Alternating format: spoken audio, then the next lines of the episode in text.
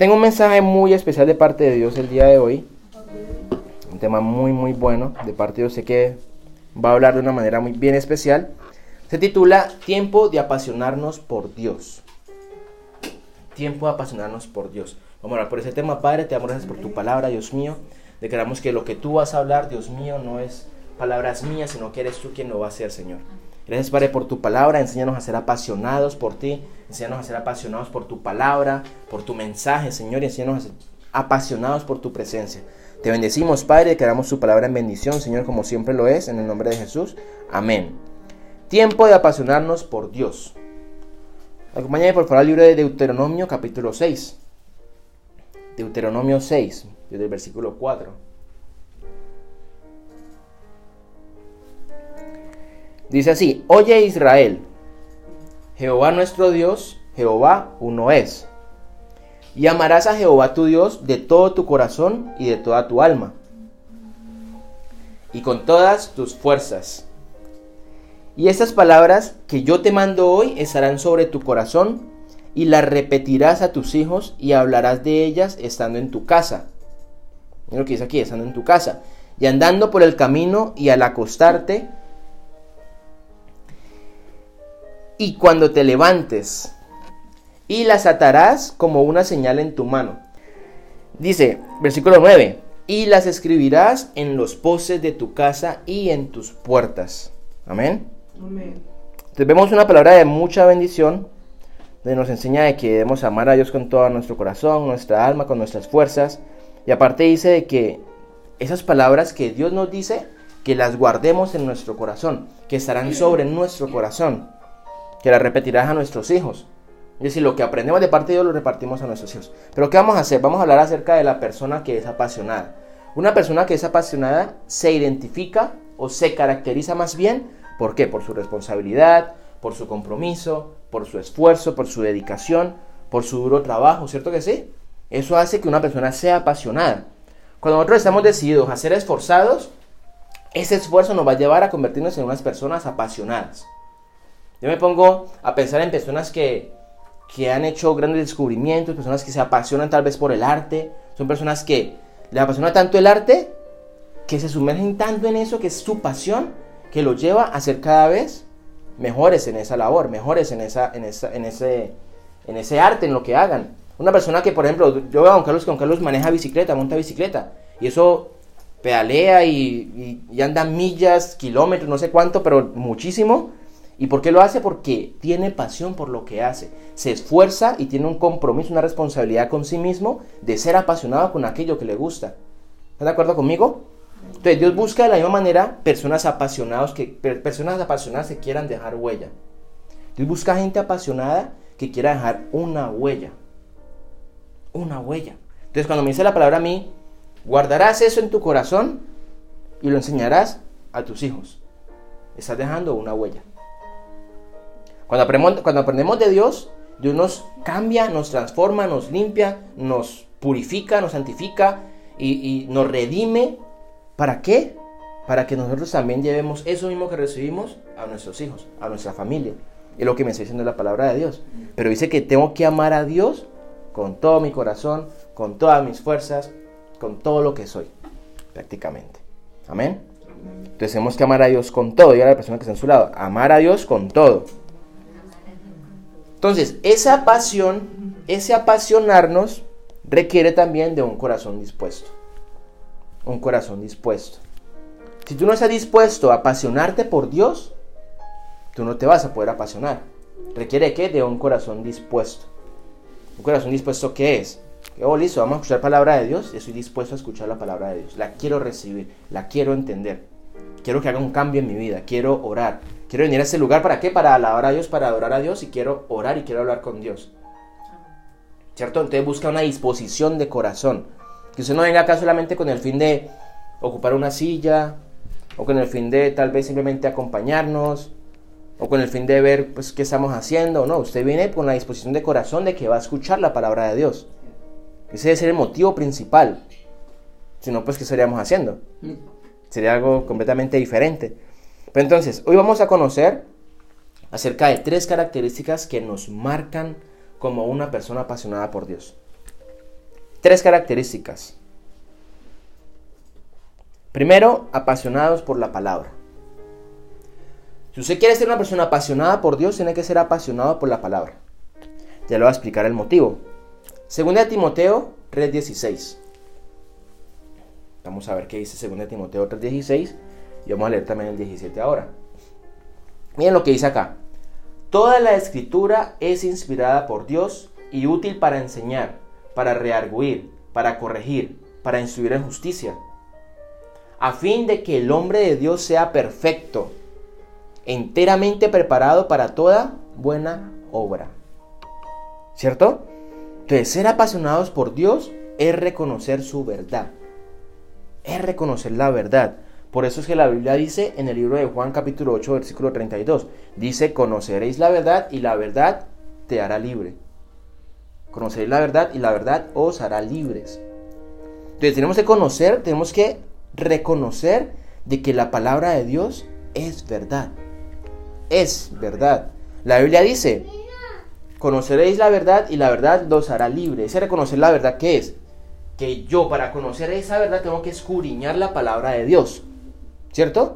Si yo sé que la palabra de Dios ha sido inspirada por Dios, que no es un libro sacado de una librería, no es un libro como de una biblioteca, sino que es la palabra de Dios, que ha sido inspirada por Dios, ¿qué voy a hacer yo? Voy a conocer más esa verdad y eso me va a a mí a qué? A escudriñar la palabra. No podemos abrir la Biblia y, decir, oh, bueno, vale, la Biblia y leer. También yo escogeré y traeré sobre ellos lo que temieron. Y después leí y ni siquiera me acordé de lo que leí. ¿Por qué? Porque leo como si fuera un libro común y corriente. Entonces, por eso es que muchas veces no entendemos la palabra de Dios. ¿Por qué? Porque no escudriñamos.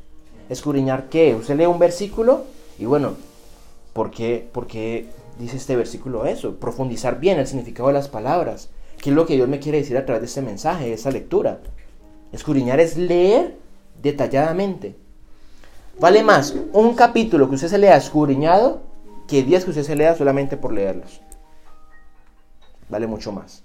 Créame que le va, le va a quedar guardado más en su corazón si escudriña la palabra de Dios. Porque acuérdese, cuando escudriñamos la palabra de Dios, también adquirimos revelación de parte de Dios. ¿Se entienden? La Biblia ha sido inspirada por Dios.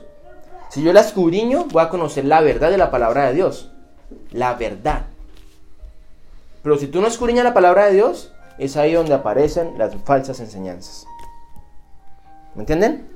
Entonces, una persona que se apasiona por Dios tiene que apasionarse por la palabra. Eso tiene que ser vital. Te apasionas con Dios, pero sabes que aquí está Dios hablando. Mucha gente quiere escuchar, quiere escuchar a Dios. Señor, pero tú no me hablas. Y ni siquiera es capaz de leer lo que el Señor ya está hablando aquí. ¿Sí me entienden? Entonces, apasionarnos por la palabra de Dios. No es un libro común y corriente. Tiene poder. Esa palabra por esa palabra, por esta misma palabra, hay gente que pierde su propia vida. Hay lugares en los que no se puede predicar el Evangelio, donde es prohibido. Y por esa palabra de Dios que tiene tanto poder, existen los mártires. Y también están en, la palabra de Dios escrito. Los apóstoles de Jesús murieron como mártires. ¿Por qué? Por predicar el Evangelio del Señor. Por predicar la palabra de Dios. Entonces, una, palabra que sea, una persona que se apasiona por la palabra de Dios va a ser, con lo que hay un puntico, una persona de fe.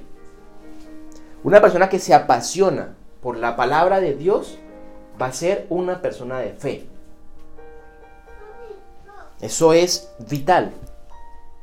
Eso es la primer, digamos así, consecuencia o recompensa más bien de yo leer la palabra de Dios, que seré una persona de fe. Dice Romanos 10, 17 así. Así que la fe es por el oír, por y el oír por la palabra de Dios. La fe es por el oír y el oír por la palabra de Dios. Cuando tú escuchas palabra de Dios, cuando tú lees palabra de Dios, ¿qué pasa? Tu fe va a aumentar, ¿cierto? Es la primera recompensa que hay cuando tú escudriñas la palabra de Dios. Cuando tú escuchas palabra de Dios, que tu fe va a aumentar. Si usted le presenta un problema, una dificultad, un momento de adversidad, un momento tal vez de escasez, y usted pierde su fe, y usted tal vez pierde la fe y no cree en lo que Dios puede hacer, eso es falta de palabra.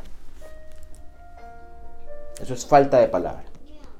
Cuando vienen temores a tu vida y que esos problemas te llenan a ti de temores en tu corazón, tal vez piensas que lo vas a perder todo, tal vez piensas que eres un fracasado, que no vas a poder salir adelante, que no puedes avanzar, eso es falta de palabra.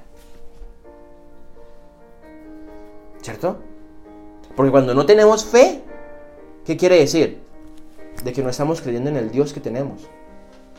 Y como hemos dejado de escudriñar la palabra, de leer la palabra de Dios, entonces la fe va a menguar. La fe va a ir en decadencia. ¿Sí me entienden? Esa es la importancia de cuando usted comienza a buscar de Dios, usted quiere ser una persona apasionada por Dios, y usted se esfuerza, y usted tal vez se vuelve una persona responsable con lo que yo le dice que haga, se vuelve una persona comprometida con lo que yo le dice que haga, van a haber grandes recompensas. Qué bueno es cuando usted habla con una persona que tal vez siente que lo perdió todo y usted puede dar una palabra de aliento. Que usted a través de la fe que usted tiene, que usted recibe de parte de Dios, usted le pueda transmitir esa fe a otras personas. Hay muchísima gente que tal vez no sabe qué hacer con su vida, gente que piensa en el suicidio. Si usted se llena la palabra de Dios, usted va a saber qué decirle a esa persona que saque de suicidio. ¿Me entienden? Entonces, aumentamos nuestra fe por medio de la palabra de Dios. ¿Para qué? Para también alimentar a otros. Para decirle a los otros, hay una salida. Amén.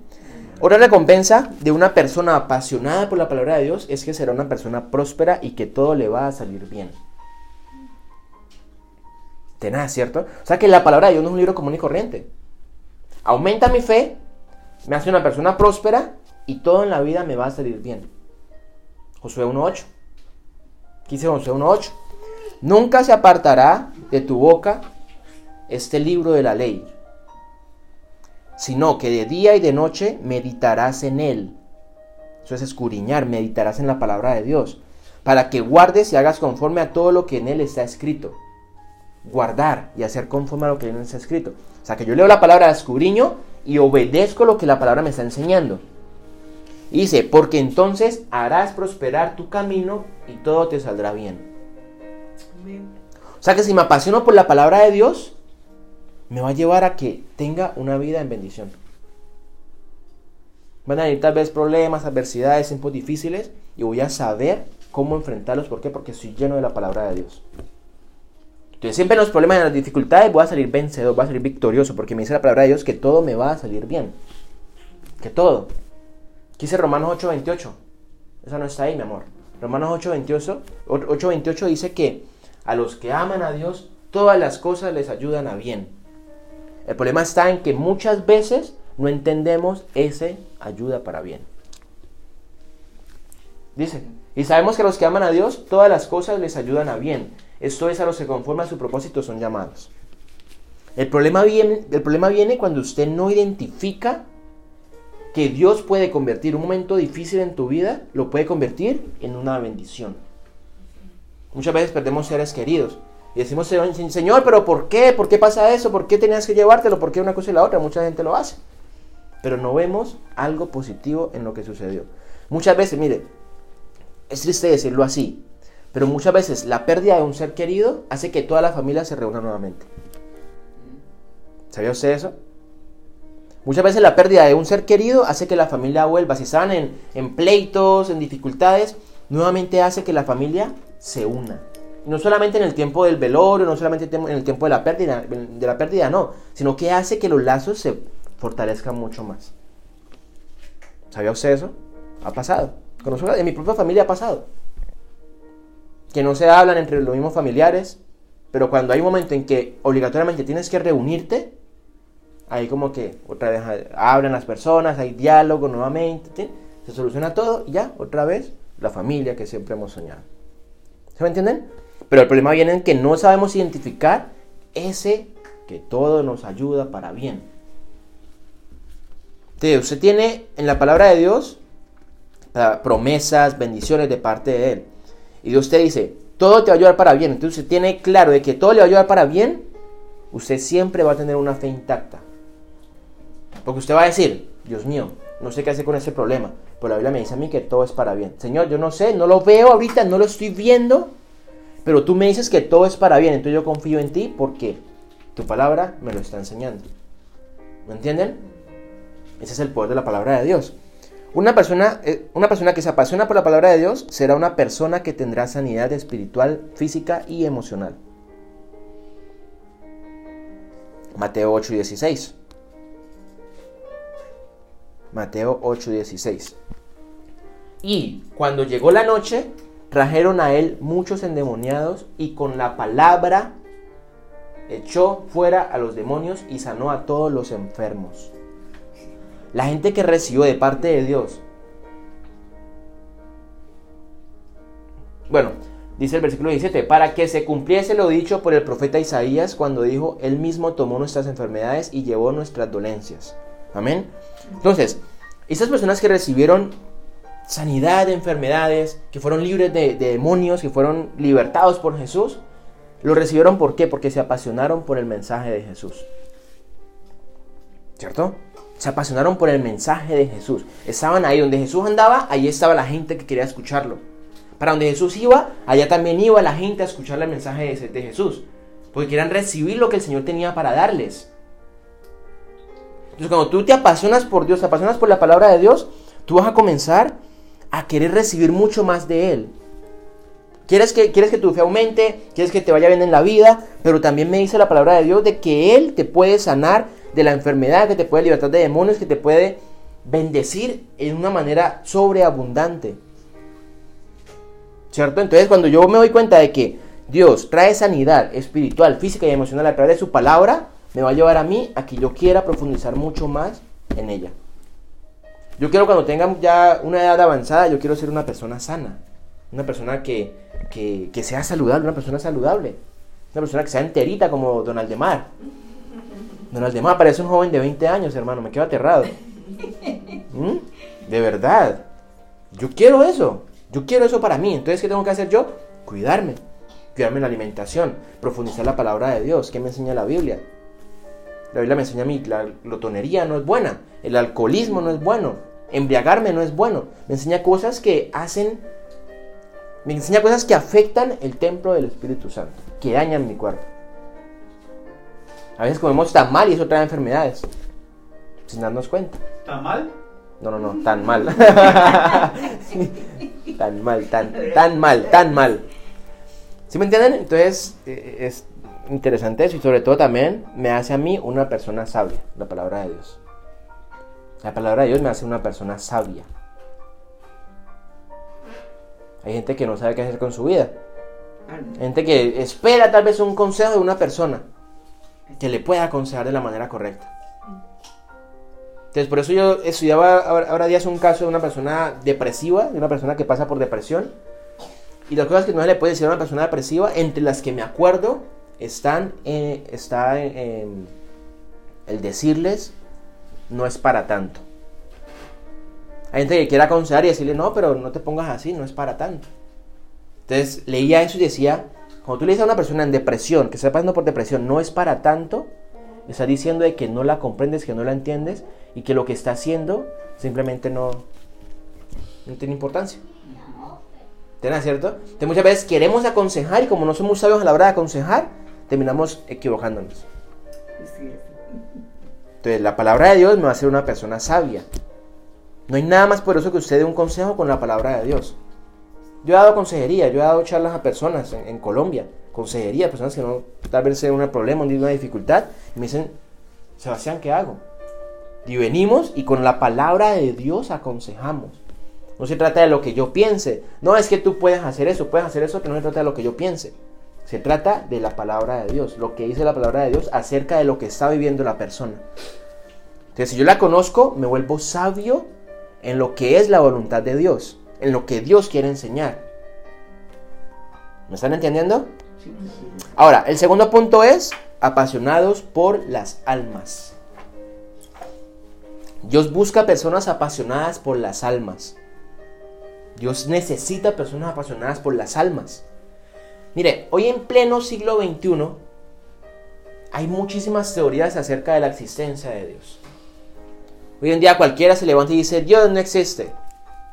La prueba está en esto, en esto y esto. Hay muchas teorías. La teoría de la evolución, de que todos venimos del chimpancé. Hay muchas teorías que niegan la existencia de Dios. Y también sabe que también sabe es lo peor, de que aparte de que también niegan la existencia de Dios, también niegan la eficacia de la palabra de Dios. Entonces, son personas que cuando, tú, cuando te hablan a ti acerca de ciencia, acerca de filosofías, y tú le respondes con Biblia, te dicen, no, pero tú cómo me vas a responder a mí con un libro que fue escrito por hombres. Entonces, niegan la eficacia de la palabra de Dios. Creen que la Biblia no es poder. Creen que la Biblia no transforma. Creen que la Biblia no, no, no restaura, no cambia. Creen eso. ¿Por qué? Porque dicen que fue escrita por hombres. Cuando lo leímos ahorita, la Biblia fue inspirada por Dios. Que Dios utilizó hombres para escribirla. Pero fue inspirada por Dios. Pero es una gente que no tenga una responsabilidad, un compromiso, una pasión por Dios, no lo va a entender. No lo van a entender. Así tú le digas, no, pero es que la Biblia dice que fue inspirada por Dios. La gente no te lo va a entender. ¿Por qué? Porque no ha tenido un encuentro con Jesús. Entonces, conocemos la verdad y la verdad nos hace libres. Cuando conocemos la verdad, conocemos a Jesús, que no es religión, que es un estilo de vida diferente, que es aceptar al Señor Jesús en nuestro corazón. ¿Qué pasa? Entendemos de que la Biblia tiene poder. Pero si mi corazón no cambia, si mi corazón no transforma, si mi corazón no es diferente y no es restaurado por Dios, yo no voy a tener la palabra de Dios como si fuera inspiración por Dios. ¿Sí me entienden? Entonces todo parte con qué? Con el corazón con el corazón. Entonces, cuando usted se encuentre personas así que niegan la existencia de Dios, que niegan la eficacia de la palabra de Dios, muchas veces son tercas. Muchas veces, por mucho que tú les expliques, por mucho que tú les enseñes, no te van a aceptar la enseñanza. No te la van a aceptar. Pero cuando ya ahí sí reciben el milagro, la bendición de parte de Dios, cuando Dios cambia su corazón, ahí sí, yo quiero más de eso. Yo quiero recibir. Es diferente. Amén.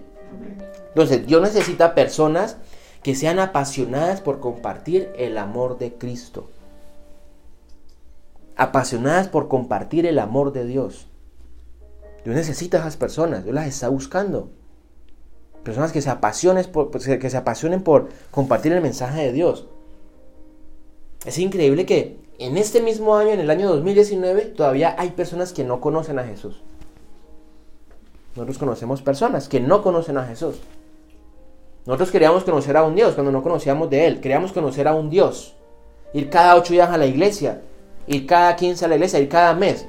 Ir en Navidad a, la iglesia. Y queríamos conocer a Dios, pero no lo conocíamos. No lo conocíamos. Sabíamos que la Biblia es la palabra de Dios, pero no la leíamos. Estaba en la casa, abierta en el Salmo 91, ya con moscas, así era la Biblia de mi casa.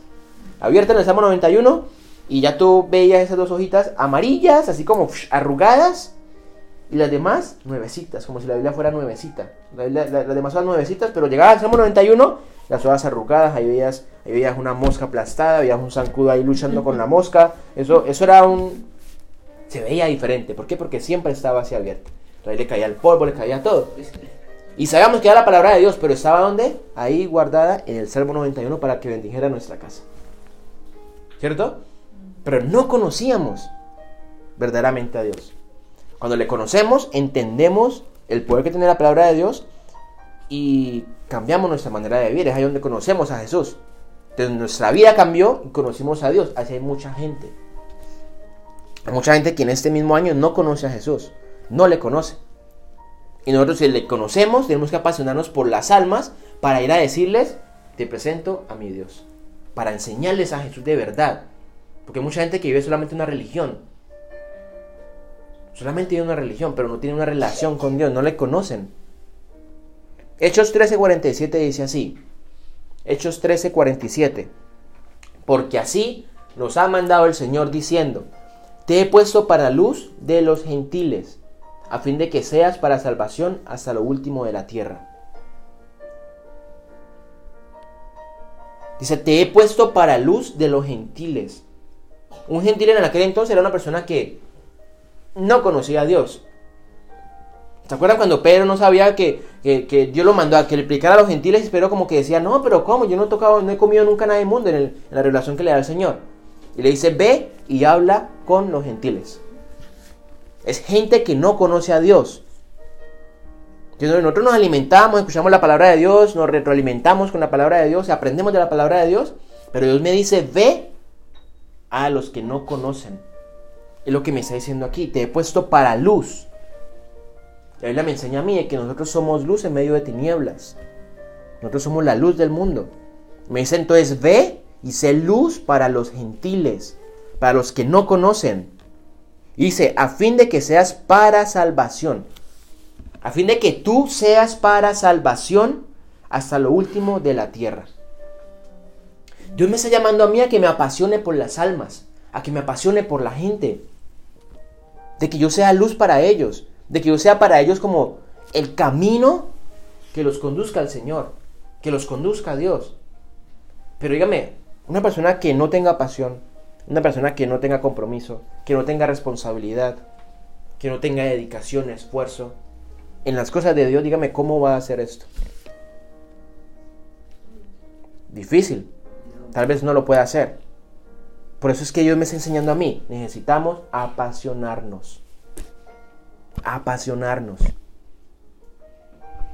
No se trata solamente de lo que yo les digo a ustedes siempre. No se trata de solamente venir acá, pretender llenar esas sillas que gloria a Dios las tenemos aquí y ya. No, no se trata de eso. Si ese es nuestro objetivo, estamos equivocados. El objetivo principal, ¿cuál es? Ir y ser luz para las personas que no conocen. ¿Se me entienden? Yo veo esto como que, como un lugar de, aprendizaje donde vamos a ser llenos de la palabra de Dios. ¿Para qué? Para llevarla a las demás personas que no la conocen. Entonces, Jesús murió por toda la humanidad. Por ello no debemos avergonzarnos. No debemos avergonzarnos. Ay, perdón. Avergonzarnos. No debemos avergonzarnos de compartir de su amor incondicional. ¿Qué dice Romanos 1.16? Porque no me avergüenzo del Evangelio. Porque es que poder de Dios para salvación a todo aquel que cree. Al judío primeramente y también al griego. No se avergüence de compartir la palabra de Dios. Que usted le diga a una persona de su trabajo, Dios te ama. No se avergüence. Ay, no, qué pena que van a decir de mí diciendo Dios te ama. Van a creer que yo soy evangélico, que yo soy que yo soy un fanático, no se avergüence, es poder de Dios. Hay gente que por un Dios te ama, le ha tocado su corazón y ha cambiado definitivamente su manera de vivir. Solamente por alguien que le dijo, Dios te ama. Gente que se siente rechazada, gente que siente que nadie la ama, gente que tiene baja autoestima, gente que todo, alrededor, todo el mundo alrededor lo desprecia. Tú llegas y le dices, Dios te ama. Señora, la persona se quebranta. Se quebranta. Algo tan sencillo como tres palabras. Dios te ama. Pero a veces creemos de que, nada, es que eso tan simple, todo el mundo sabe que Dios nos ama. No, todo el mundo no lo sabe. No todo el mundo sabe que Dios le ama, no todo el mundo lo sabe. Y nosotros por vergüenza de lo que van a decir de mí, por vergüenza del Evangelio, porque lo que me está diciendo a mí no me avergüenza del Evangelio, por vergüenza del Evangelio, de que piensen de que yo soy un evangélico, de que piensen de que, de que yo soy un fanático religioso, no hago lo que Dios me dice a mí que haga. De una persona que se compromete y que es esforzado, es una persona que se apasiona. Y esa pasión lo va a llevar a no avergonzarse del Evangelio. Yo por eso en mis redes sociales, yo, uso, yo utilizo las redes sociales para bien. Tenemos que reconocer que las redes sociales, el Facebook, todas las redes sociales son muy utilizadas para el mal. Pero si no somos luz, incluso en esas redes sociales, entonces estamos dando, estamos dando mucho campo al enemigo. Y aprovecho para decirle a usted, tenga cuidado con Facebook, tenga, tenga cuidado con Instagram, tenga cuidado con las aplicaciones de redes sociales. Porque muchas veces, wow, vemos fotografías, a ver a quién conozco y vemos fotografías. A ver, no, ese no lo conozco, no lo conozco y comenzamos a ver para ver a quién agregamos como amigo. Cuando menos pensamos, vemos a la persona ahí mostrando casi todo inmediatamente nos da la carne comienza a moverse uy, y metemos ahí, no la conozco, ¿será que la conozco? No la conozco. Y ahí entró el pecado. Le dimos cancha al pecado. Entonces cuídese de lo que ve en redes sociales. Cuídese. Si usted ve las redes sociales, el Facebook, como una ocasión de caída, es mejor que lo quite. ¿Te acuerdas lo que dice la palabra de Dios? Si un ojo te es ocasión de caer, sácatelo. Si una mano, quítatela. Si un Facebook te es ocasión de caída, quítalo. Pero entonces ahora usamos las redes sociales para bien, ¿cierto? Somos luz en medio de las redes sociales. Entonces compartimos palabras, compartimos mensajes, compartimos imágenes que, edifiquen a las personas. Las usamos para bien. Y yo personalmente en ese término de cuidarme las redes sociales, lo que yo hice de que yo conocí al Señor, desde el primer día que conocí al Señor, miraba las historias, miraba las publicaciones, persona que compartía algo que no me edificaba, adiós, lo eliminaba de mi Facebook. No porque, ay, sí, yo les puedo enseñar a ellos y eso, no, por cuidarme a mí mismo, por cuidar mi salvación, por cuidar mi santidad. ¿Sí me entienden? Entonces, cuidémonos de eso. Tercero es apasionados por servirle. Apasionados por servirle. Ser apasionados por Dios se caracteriza por el servicio que prestamos a Él. Como usted se apasiona por Dios, usted le sirve. Usted le sirve a Dios. La palabra de Dios nos habla en Hebreos 6:10 que Dios no es un Dios injusto para olvidarse de nuestro servicio de amor para Él. Dice, porque Dios no es injusto para olvidar vuestra obra y el trabajo de amor que habéis mostrado hacia su nombre, habiendo servido a los santos y sirviéndoles aún.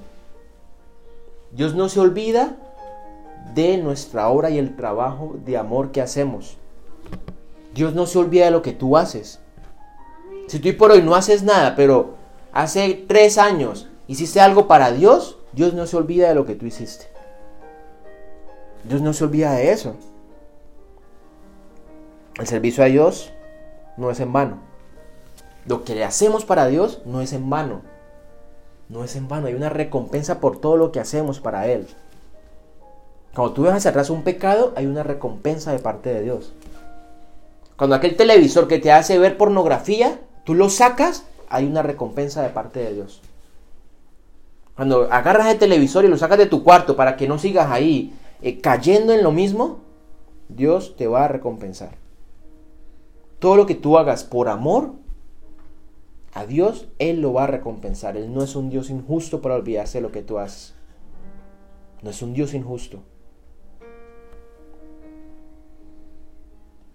Primera de Corintios 15, 58. Primera de Corintios 5, 15, 58. Dice, así que, hermanos míos amados, estén firmes y constantes, creciendo en la obra del Señor siempre, sabiendo que vuestro trabajo en el Señor no es en vano. Firmes y constantes, creciendo en qué? En la obra del Señor. Nuestro trabajo en el Señor no es en vano. No es en vano.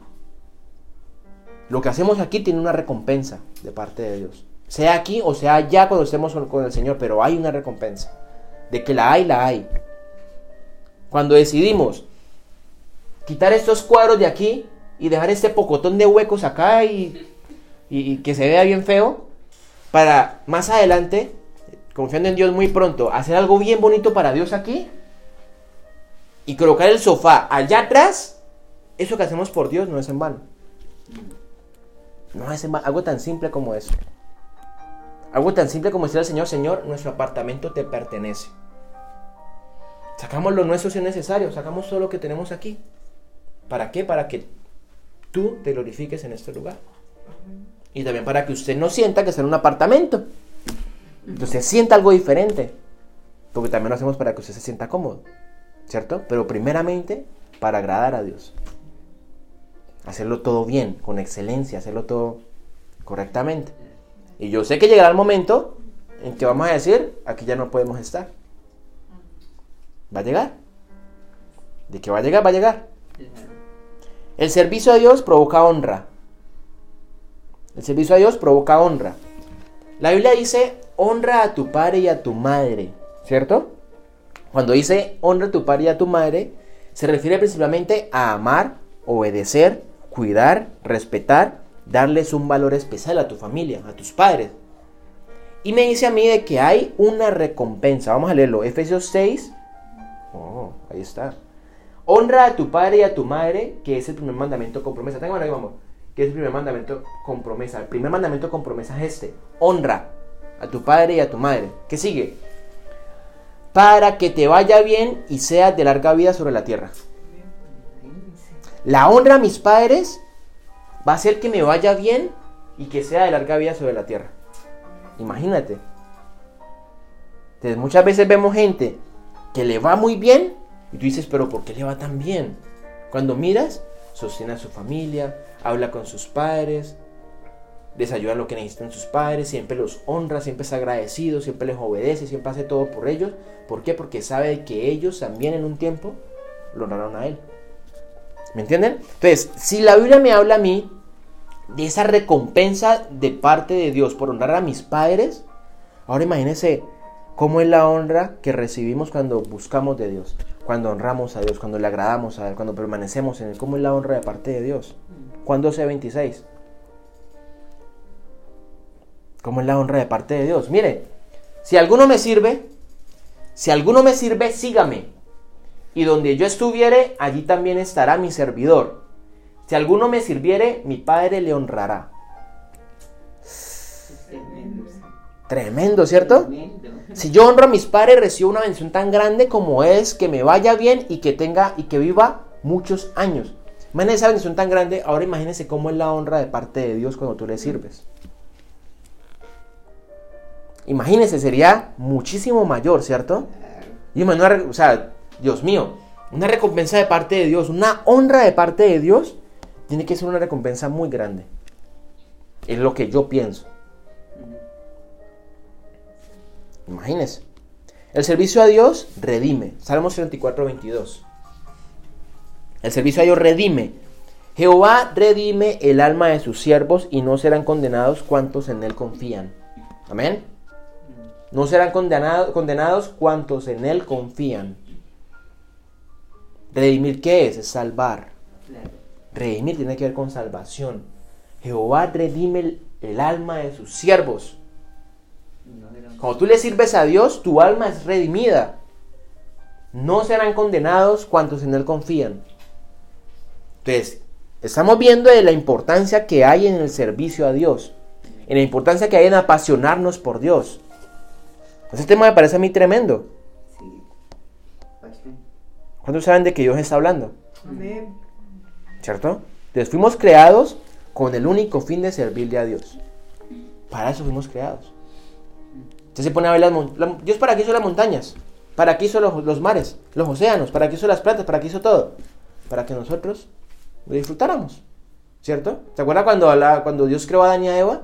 Dijo, te enseñorearás te enseñorearás. Entonces, ¿para qué lo hizo para nosotros? Para que nosotros le, agrademos, para que nosotros le busquemos, para que nosotros le sirvamos, para que nosotros le digamos, Señor, quiero servirte. Y le sirvamos a Él. Entonces, no podemos servir a dos señores. Sirvamos a Dios. Eso lo dice Mateo 6:24. ¿Se acuerda cuando dice, ninguno puede servir a dos señores porque amará a uno y odiará al otro? Dice, Ninguno puede servir a dos señores porque o aborrecerá al uno y amará al otro, o estimará al uno y menospreciará al otro. Y después dice, bueno, no puede servir a Dios y las riquezas. Pero entiéndame, nosotros fuimos creados para servir a Dios. A Dios. Amén. Entonces, para reflexionar necesitamos apasionarnos por Dios. Necesitamos apasionarnos mucho más por Él. Si hemos dejado la lectura, apasionémonos por ella y leamos la palabra de Dios. La carne no quiere que tú leas palabra de Dios. La carne no quiere, pero cuando tú comienzas por encima de cualquier cosa, del cansancio y todo, comienzas a leer la palabra de Dios, estás agradando a Dios. Y te comienzas a apasionar. Porque el apasionado se esfuerza. El apasionado se compromete. El apasionado es responsable. Si tú dices, Señor, yo me quiero comprometer contigo, yo quiero ser responsable contigo. Entonces, por encima del cansancio, por encima del tiempo de cualquier cosa, leamos palabra. Hablemos con Dios. Demostremos a cada momento lo agradecidos que estamos, lo agradecidos que estamos con Él. Hoy en, el mundo existen muchas pasiones, muchas pasiones vanas que llevan a caminos de perdición. ¿Cierto? Muchas cosas vanas que llevan a caminos de perdición. Pero nosotros debemos tomar la mejor decisión de nuestra vida. Es tiempo de apasionarnos. Amén. Vamos a orar, por favor. Vamos a orar. Vamos a darle gracias a Dios por esta palabra.